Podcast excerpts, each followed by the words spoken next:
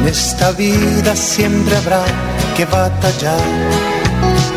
Ya nada es fácil, nos ponemos a pensar. La Iglesia Centro Evangelístico Maranata presenta su programa Una voz de esperanza en medio de un mundo abatido, trayendo salvación y consuelo para tu vida.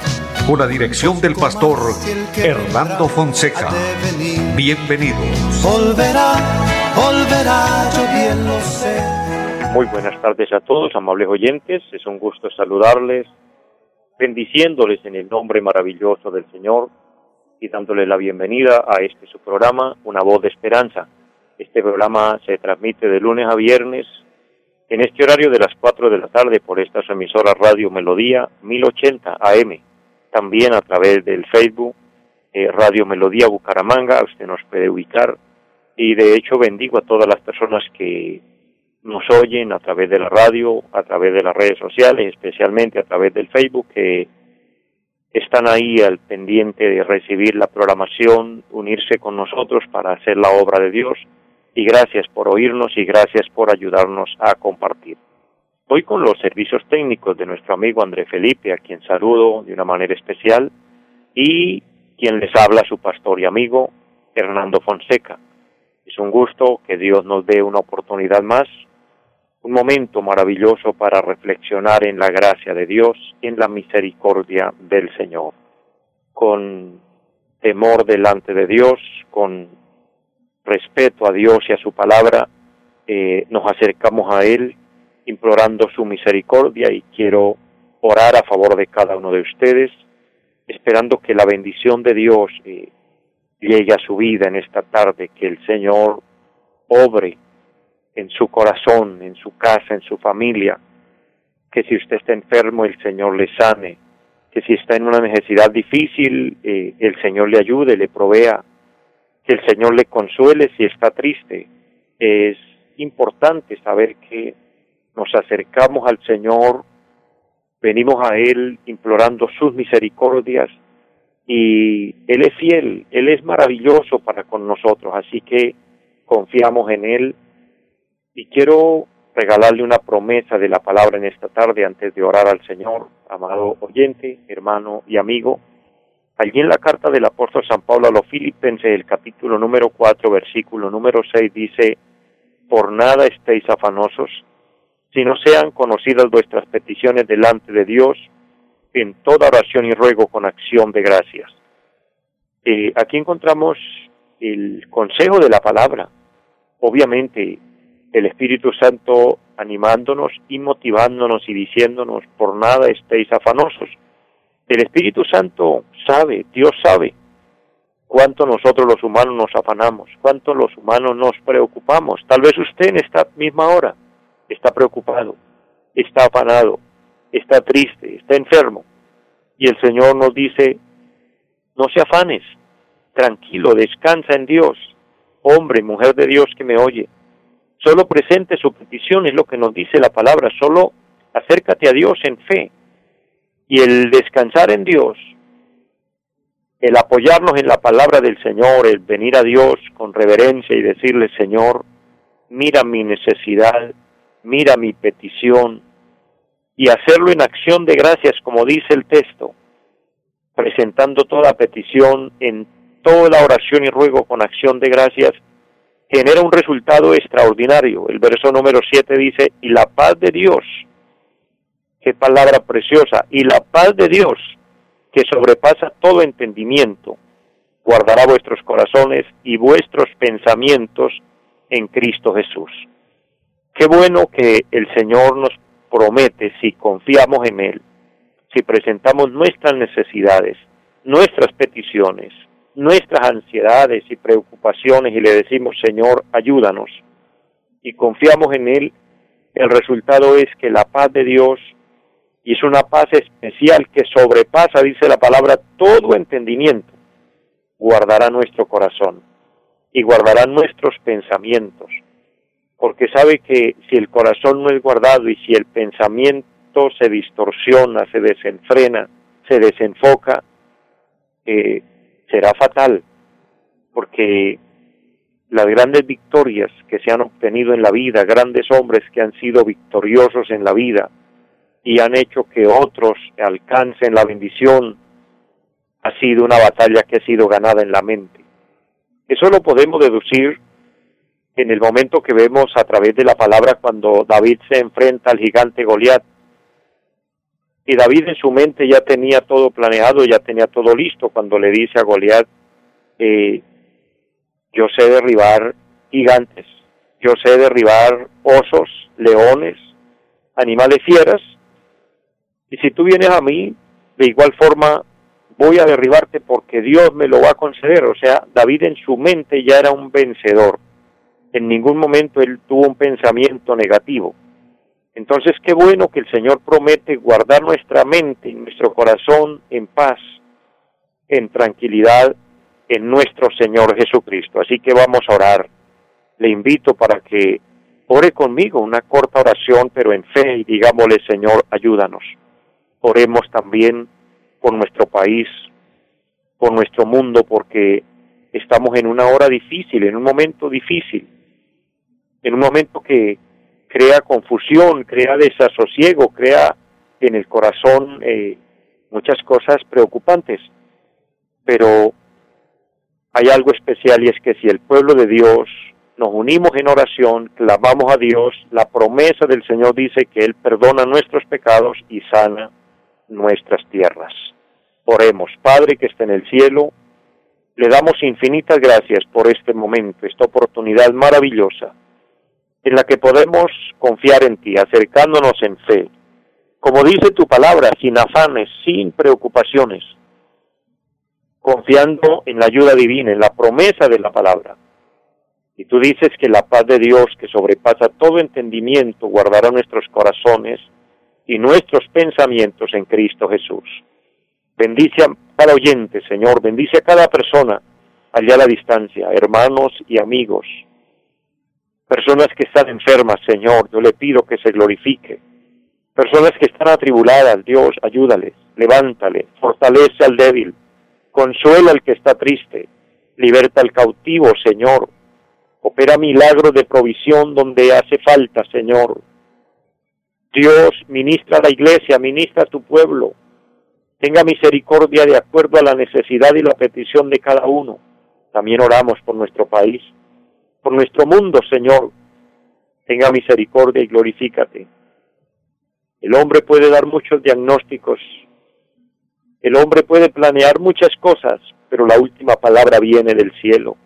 Tú tienes la solución y tú dices que si oramos, que si clamamos, Eterno Señor, tú oirás desde los cielos, perdonarás nuestros pecados y sanarás nuestras tierras. Perdónanos, por lo tanto, Señor, perdona nuestro pueblo, perdona nuestra gente, Dios, tenga misericordia de tantas injusticias, tenga misericordia, Señor, de tanto pecado, de tanta corrupción que hay, por amor a los justos, por amor a los fieles, y ayúdanos, Dios, te lo pedimos. Bendice la iglesia a nivel general, Señor.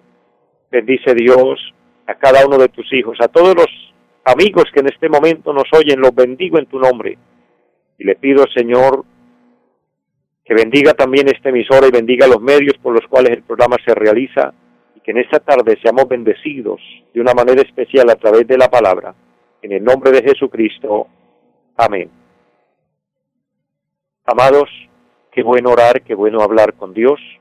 Y antes de continuar, quiero hacer un paréntesis para saludar a las personas que nos siguen a través del Facebook. Mi hermana Elvia Castro, mujer de Dios, muchas bendiciones para usted, para su familia, para los suyos. Hermana Liliana del Carmen en la bella ciudad de Ipiales, qué bendición poder saludarle, poder bendecir su vida, su familia, su casa y bendecir esa linda ciudad de Ipiales. Mi hermano Jorge Josué, Dios le bendiga, varón, qué gusto saludarle, bendecir la bella población de Girón y todos los que nos oyen allí en Girón también. Luis Enrique Escalona, Dios le bendiga grandemente y Dios bendiga a todos en su casa, a su familia, todos los que se reúnen allí y nos oyen en la programación. A la iglesia en pie de cuesta, un saludo grande a todos los hermanos eh, bendiciéndole grandemente, amándoles en el Señor, aunque estemos distantes de cuerpo, pero en un mismo espíritu haciendo la obra del Señor y a todos generalmente Un saludo y un abrazo grande. Y mucho ánimo, mucha fuerza en el Señor. Vamos adelante. Cristo va con nosotros. Él prometió a través de su palabra y dice que estaría con nosotros todos los días hasta el fin del mundo. ¿Cómo experimentamos esto? A través de la omnipresencia de Dios, que puede estar en todo lugar, pero también porque el Señor prometió estar en el cristiano a través del Espíritu Santo. Él dijo, no los dejaré huérfanos, les enviaré otro consolador, el Espíritu Santo que estaría con nosotros.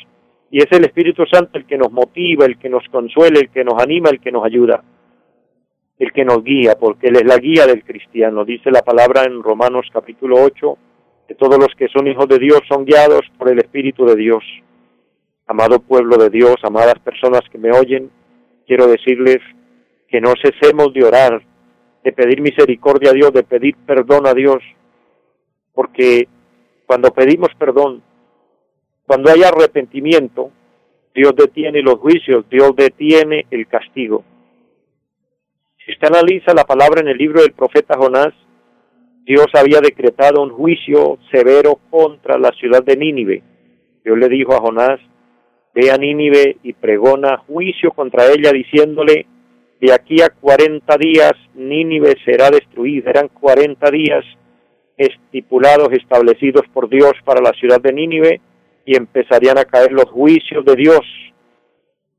El profeta fue Después de un trato especial con Dios, no me quedo haciendo detalle en ese capítulo, pero usted lo recordará. Después de un trato especial, él llegó a Nínive a transmitir el mensaje de Dios y él anunciaba la palabra y decía, de aquí a cuarenta días Nínive será destruida. Y la ciudad de Nínive, junto con el rey y todos los habitantes, entraron en súplica a Dios, en clamor a Dios, diciéndole Dios tenga misericordia me gusta la palabra que el rey de Nínive decía, por si quizás Dios tenga misericordia. O sea, él sabía que la maldad era mucha, que el pecado era mucho, y decía de pronto Dios nos puede oír o no nos puede oír, pero sin embargo oraron, se arrepintieron. Y el arrepentimiento y la oración detuvo el juicio. Dios tuvo piedad. Dios tendrá misericordia. Dios aplacará la ira. Dios prolongará el tiempo de la gracia y el pueblo clama, porque una es segura, mis amados, Cristo está a las puertas, está a punto de venir por su iglesia, pero sabe que habrá algo por lo que no lo ha hecho, puede ser porque el Señor tiene mucha misericordia, porque hay mucha gente en el mundo, no me refiero solo aquí en nuestro país, en el mundo, hay mucha gente que ha oído el Evangelio, que hasta han estado en la iglesia sirviendo a Dios y se han apartado. Otros han oído, pero no se han decidido. Y por ellos el Señor tiene misericordia porque dice la palabra que el Señor no retarda su promesa, sino que es paciente para con nosotros, no queriendo que ninguno se pierda. ¿Cuál es nuestro deber, nuestra responsabilidad? Es mantenernos bien con Dios, esperando en su gracia, pidiéndole perdón, pidiendo misericordia, suplicándole, como dice en San Lucas capítulo 21, que seamos tenidos por dignos de escapar de las cosas que vendrán y estar en pie delante del Señor. Amados, que en su lámpara no falte el aceite.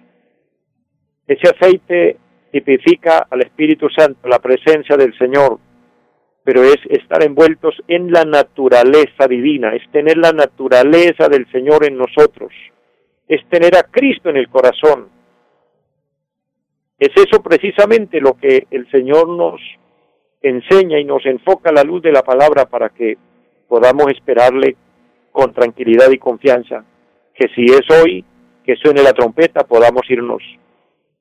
Queridos hermanos, queridos amigos que me oyen, pero si alguno no está listo, aprovecha la oportunidad y ábrale tu corazón al Señor. Hago un paréntesis para saludar a mi hermana Victoria Mantilla, que nos oye desde la ciudad de Barranca Bermeja. Dios le bendiga, mujer de Dios. Saludos a usted, a su casa, a su familia, a los suyos, a todos los que en esa ciudad de Barranca nos oyen. Qué bendición y qué gusto poder saludarles y a todos. Y de esta manera vamos a entrar en la palabra.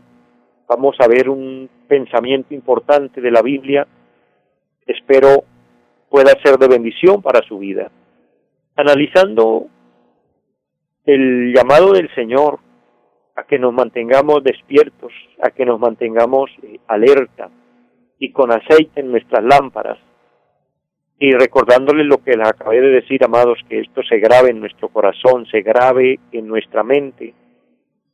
El aceite representa la presencia del Señor, representa al Espíritu Santo. Significa no ser cristiano solo de nombre, sino de verdad. Recuerde que la palabra del Señor dice en la segunda carta a los Corintios 5, 17, de modo que si alguno está en Cristo, nueva criatura es. Las cosas viejas pasaron y aquí todas son hechas nuevas.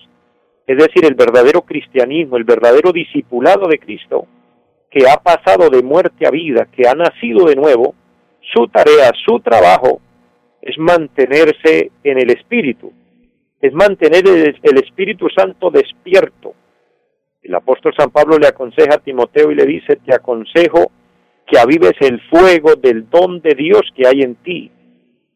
Acuérdate, en este momento le pido en el nombre del Señor, cuando aceptamos a Cristo, el día cuando conocimos el Evangelio, cómo se encendió una llama de amor y de afecto hacia Dios y hacia las cosas de Dios, que no nos cansábamos de orar, que no nos cansábamos de, estudiar la palabra, de congregarnos.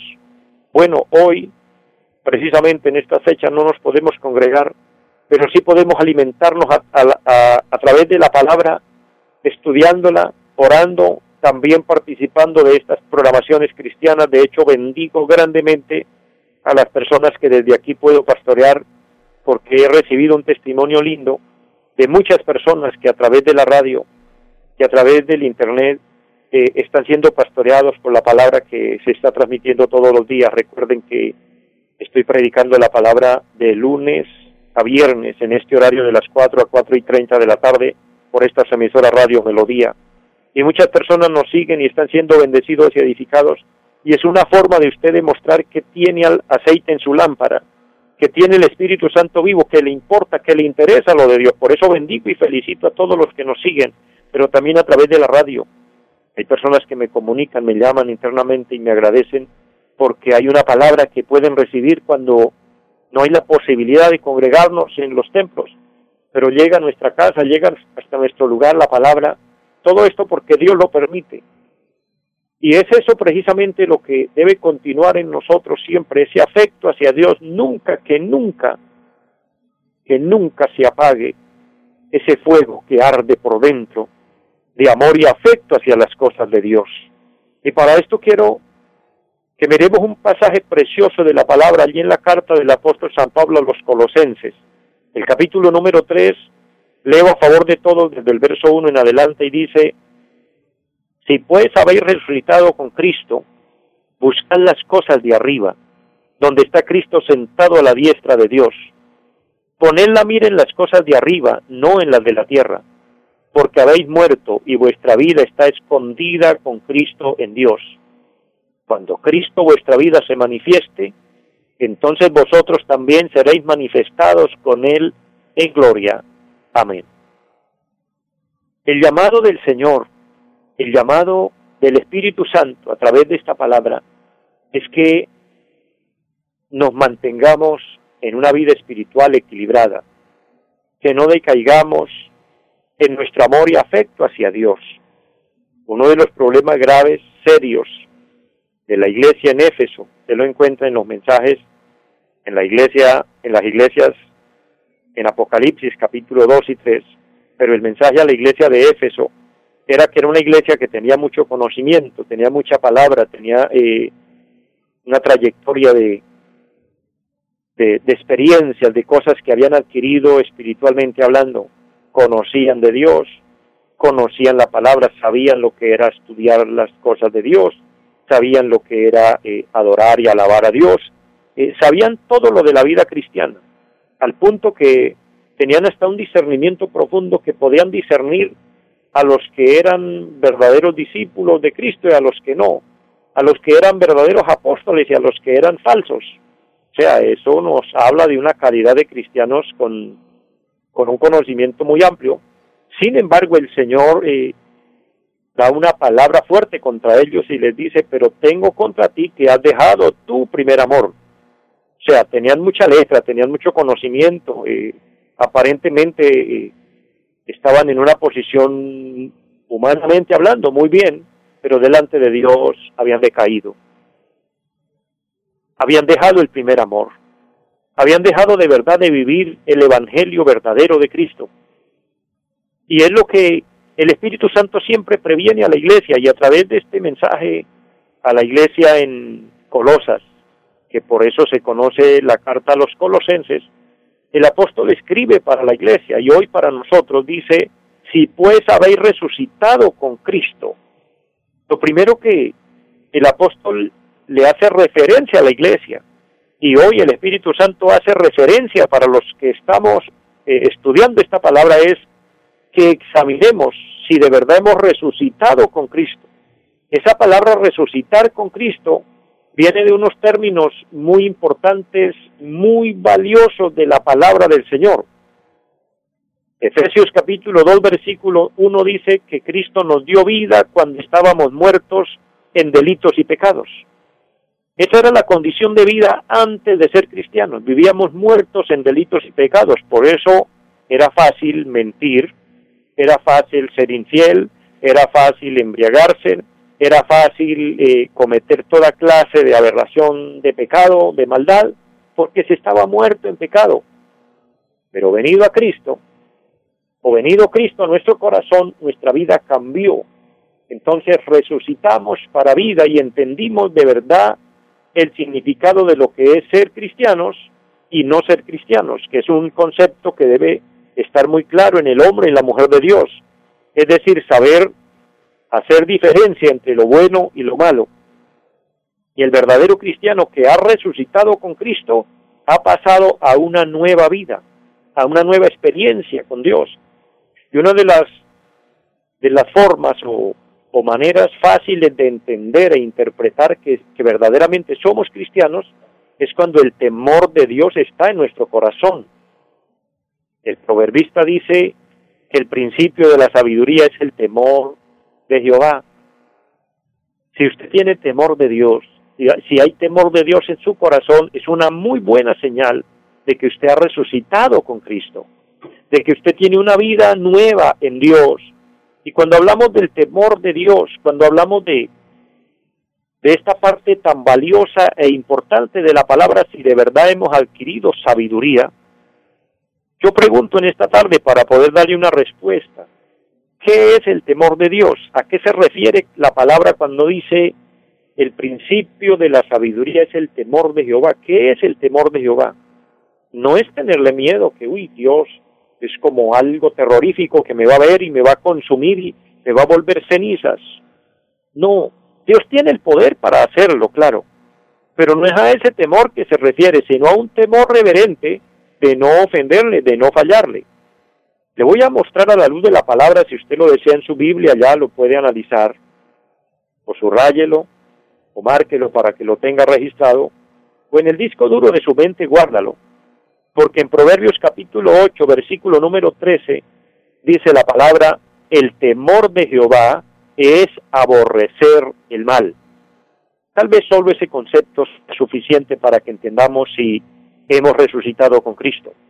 Si hemos resucitado con Cristo, entonces el temor de Dios está en nuestro corazón y el temor de Jehová es aborrecer el mal, aborrecer lo malo, aborrecer los placeres, aborrecer los vicios, aborrecer la mentira, aborrecer eh, la ira, aborrecer todo lo que se llama pecado y consagrar nuestra vida al Señor. Entonces es ahí donde entramos a ser verdaderos cristianos y entramos a adquirir unas bendiciones grandes, pero también entre estas unas responsabilidades para con Dios y mantenernos firmes, mantenernos fieles. Amados, llego a la parte final de mi tiempo y en realidad eh, les soy sincero, apenas estoy en la introducción de este tema de cómo mantener el, el equilibrio, el equilibrio espiritual, cómo mantenernos eh, en este tiempo difícil Espero eh, esta semana, si el Señor nos presta la vida, compartirle sobre esta palabra, cómo poder mantenernos esperando al Señor sin desmayar, Mis amados, les espero el día de mañana a las 4 de la tarde para transmitir la bendita palabra del Señor. Les amo mucho a todos y les deseo una feliz tarde. Los invitamos a nuestra reunión en los días martes 7 de la noche, culto de oración. Jueves 7 de la noche, enseñanza bíblica. Domingos 9 y 30 de la mañana, culto para toda la familia. Y 5 de la tarde, culto evangelístico. Los esperamos en la carrera séptima, número 371, Barrio Amaral Piedecuesta. Llámenos al 318-767-9537. Volverá, volverá, volverá. En esta vida siempre habrá que batallar ya nada es fácil, nos ponemos a pensar. La Iglesia Centro Evangelístico Mararata presentó su programa Una voz de esperanza. Los esperamos en nuestra próxima emisión. Volverá, volverá, yo bien lo sé. Y mi alma ya se desespera volar